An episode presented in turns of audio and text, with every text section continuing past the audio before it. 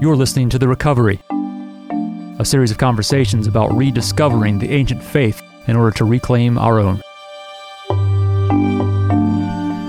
Well, hello, I hope this finds you well, as always. Um, today, I have a question before us um, that is a little touchy, um, in some ways a little reluctant to get too far into it, but I think it's an important one, so it's one I want to talk about, and it's come up uh, repeatedly in the last few days, and so that's why I think it's um, something we need to address, and and that is um, who who to be listening to as as we're out here trying to uh, figure out uh, our faith, figure out what the Bible is trying to say, what Jesus had to say to us, what God still has to say to us today.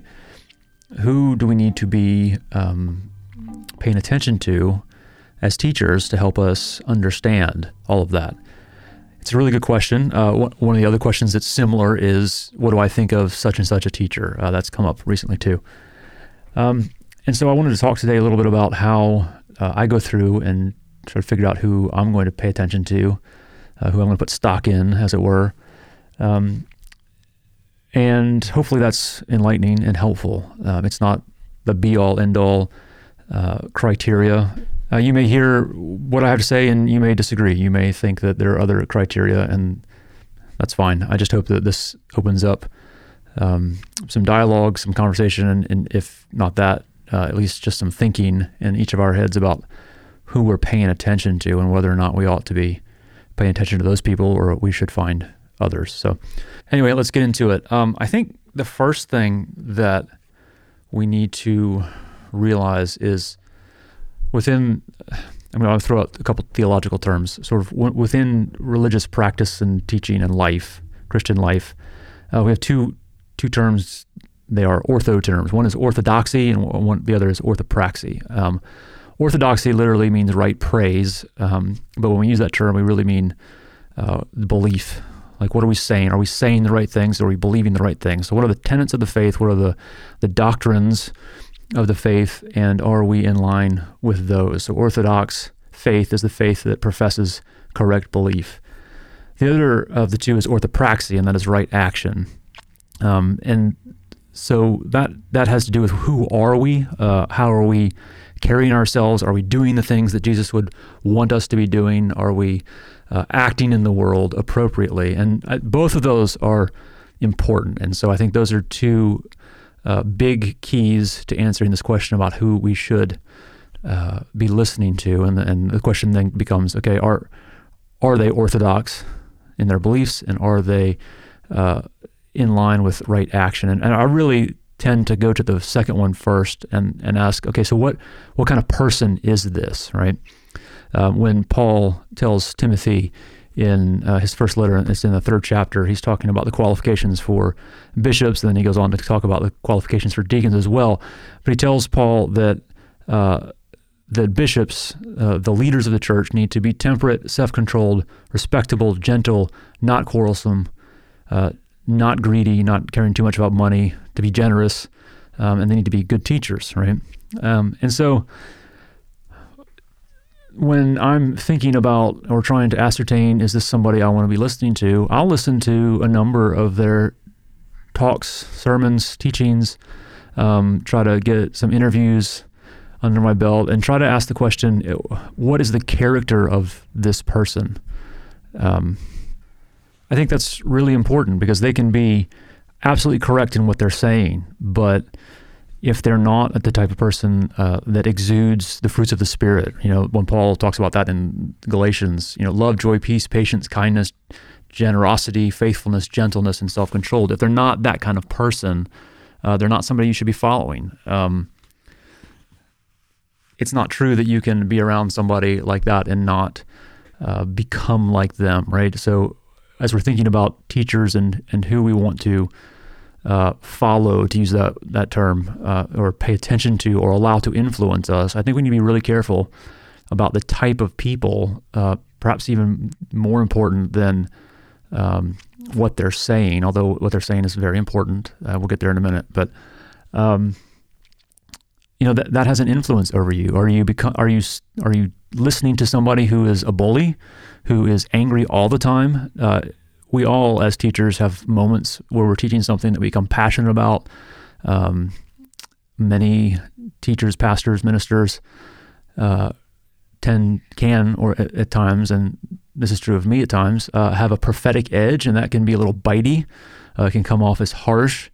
Um, that's not so much what we're talking about. I mean, we think about Jesus himself. He he could be edgy at times. In fact, he got angry at times. Paul will tell us uh, that in our anger not to sin. So uh, being angry at times, um, having some holy rage, so to speak, uh, is not is not the end of the world. The question is, are, is someone like that all the time? Are they constantly um, condescending, uh, putting other people down, being argumentative with either the congregation, uh, other leaders, other churches? Um, it, if that's the case, then that's a red flag, I think, a big red flag. And the truth is there are plenty of good teachers who are sound in terms of orthodoxy, who are also good people. And if you've got a choice, pick the ones that are both. Um,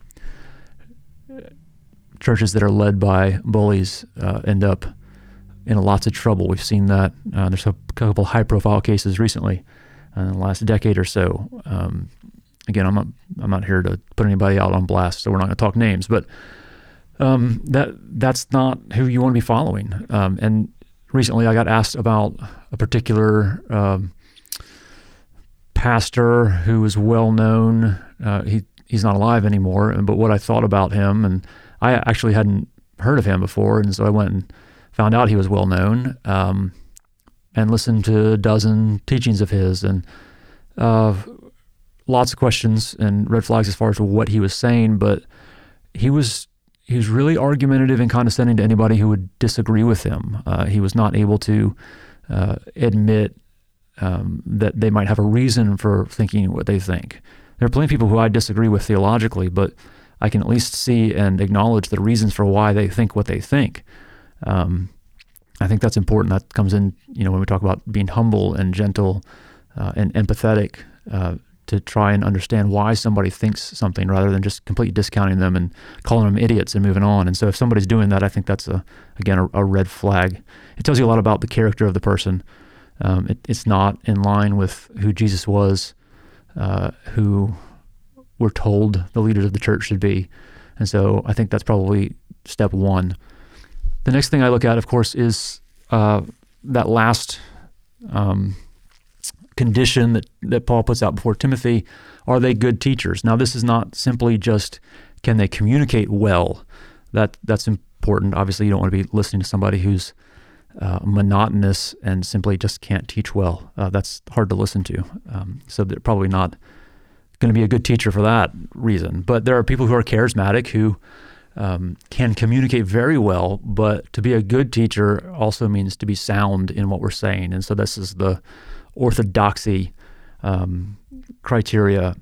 And here I'll, I will go look at the credentials of the person who's talking. And I don't mean here to suggest that nobody um, who hasn't been to school can have anything good to say. That's not what I'm saying. I don't want to be come off as elitist. From, uh, personally, uh, I sort of rejected uh, seminary, didn't want to go to seminary for a long time um, because I didn't want to be part of that system um, that is in place. But in the end, as you, you poke around and look at uh, pastors and leaders who have not been properly trained or thoroughly trained, they go off in some wild, wild ways. And it's not good enough to feel like you're called to be a pastor, Uh, to go off into your closet, to sit down, to read your Bible, and then come out to your church and just say whatever comes off the top of your head. Um, can God speak to individuals at times? Yeah, of course, right? But if I'm going to evaluate uh, who I want to be listening to, I want to know that they have spent time studying what the church has been saying, right? It, God has been saying the same thing. We have we have the biblical text that has been in place for, you know, fifteen hundred years since we've canonized things, but the, the texts themselves existed long before that, right? So two thousand years of church history um, and thousands of years prior to that of uh, Israel's history. And generation after generation, teachers have been taught, right? And so a good teacher is first a good learner. Um, that's what it means to be a disciple, is to be a student. And so if I'm going to uh, listen to someone to help in my discipleship process, right? I am a disciple, first and foremost, of Jesus Christ. And he uses other disciples that are out ahead of me to teach me. Um, and I hopefully am then teaching those that come behind me. Uh, but there's a long line of disciples and disciple makers that transmit the truth of the gospel, the truth of the Bible. And it's important that the people that I'm listening to, and I would suggest the people that you're listening to, have studied, have been uh, students first, have some understanding of what the church has been saying for two thousand years. Do they know church history? Do they know the twists and turns of the theological debates that have gone on? Can they tell you what an Orthodox faith is? Um, and there we need to talk about, you know, the Apostles' Creed, the Nicene Creed, the uh, Chalcedonian definition, you know, th- things like that. Um, can the person that you're talking to or listening to um, tell you those things, right? Can they teach you that properly? Um, and because of the way the church has structured itself uh, in recent generations, things like seminary educations are important. Um, they presumably tell us that this teacher has gone and been taught. And so if you've got a teacher who doesn't have that education, I'm not saying they're not good, uh, but it is one of the tells. Um, and so there may be, I, I am thinking right now of a pastor friend of mine who hasn't gone to seminary and, and finished a, a master's degree. Um, and he's good, right? And so it, it is possible. But if we're talking objectively, these are the sorts of things that you want to be looking at. Um, there are other ways to learn. There are other ways to be taught. Um, and I th- actually, I think the church needs to do a much better job of finding other ways to train up leaders, um, te- good teachers. Um, but these are the sorts of criteria that we need to be looking at. Um, the, I'm thinking here of the the pastor I was asked about earlier that I mentioned had passed away. Um, There's some teachings of his which are flatly heretical that that stand in opposition to Orthodox teaching, and particularly about the Trinity. He was what we call a modalist. So he believed that there was one God, and he took, uh, there were not three parts, as the Trinity tells us, or or three persons. Uh, I, I shouldn't say parts, that's partialism. Um, another heresy, of course. But he taught that there was one God, and he took different forms at different times. And so that G- Jesus, God the Son, was the same as God the Father, just simply that same God in different form, right? He took on a different mode, hence the name modalism.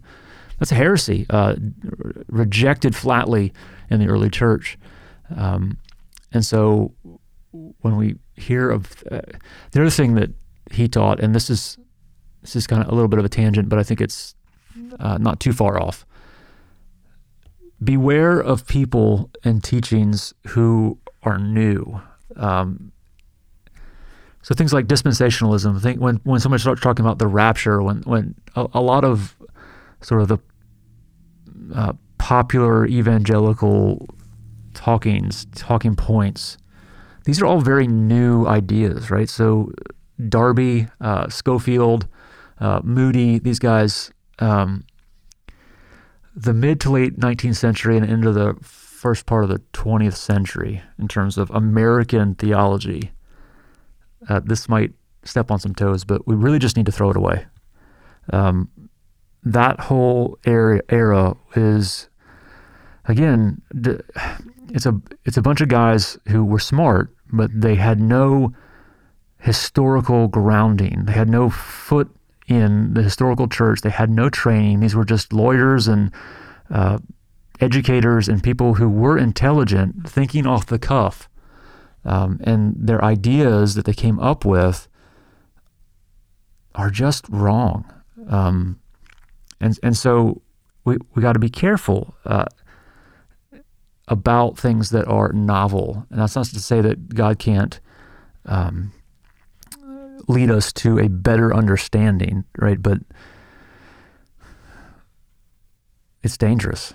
Uh, it, it can be. Um, so I guess to answer the question, how do we know who to listen to? First and foremost, who are they as people? Uh, are they humble? Are they gracious? Are they peaceful? Um, will they speak truth but do so in loving ways? Or, or are they out to bully? Can you question what they say? Um, can you disagree with them? And how do they respond to disagreements? How do they uh, approach other teachers, other churches who are in uh, different and sometimes opposing streams of Christianity? Do they do so uh, with love and grace, uh, or are they argumentative and, and demeaning? Um, And then again, um, I kind of cringe a little bit to say it, but what's their? What are their qualifications, right? What not just what Paul was talking to Timothy about in terms of fruits of the Spirit and personality, but have they gone to school, and is it a reputable institution, right? Uh, have they been taught well? Are they students? Are they constantly learning? Are they reading other people? Um, are they growing their basis of of knowledge? Uh, Are they learning? Are they changing their minds about things? What, you know, I, I tell, people, tell people all the time, I don't think the same things today that I thought fifteen years ago. And if I think the same thing fifteen years from now uh, that I think today, well, then I probably haven't done my job, because I'll be the first to tell you I don't know everything. Um, N T Wright, the, probably, arguably the world's foremost New Testament scholar, Uh, has said at times, you know, probably twenty percent at least of the things that he teaches and, and thinks are wrong. The problem is he doesn't know what twenty percent. Uh, but here's a guy who is the one of the New Testament scholars admitting that he doesn't know everything. And, and um, I think that's important. We, we don't. None of us are God. We have, uh, we are completely incapable of grasping everything. Uh, and so some humility in our teaching is is important. Um, so yeah, so is is the is the person properly educated? Are they lifelong learners themselves? Uh, are they are they good people? You know, the, the, at the end of the day, what Jesus comes to tell us, show us, teach us is not uh, just a stack of knowledge. It is about how we be in the world. It's more about uh, being and becoming than than knowing. Um, and even then, when we talk about knowing, it's knowing for the purpose of becoming like him. Um, so anyway, perhaps a little bit of a windy conversation, but an important one. So as you're out there trying to determine who you're going to listen to and allow to influence you, uh, hopefully that's a little helpful. Uh, the last thing I would say is don't listen to just one person. Um, I tell my church that a lot. Go listen to other people. Go find other good teachers. Um, Uh, and, and by that I don't mean just other people who agree with me. Uh, go find other people who are kind, good, humble teachers who themselves are well-learned, um, who can teach you things, right? And if you hear something that is different than what I've said, bring it back to the community and w- let's talk about it. Um, I, I think that's, that's healthy. So um, find multiple people to learn from.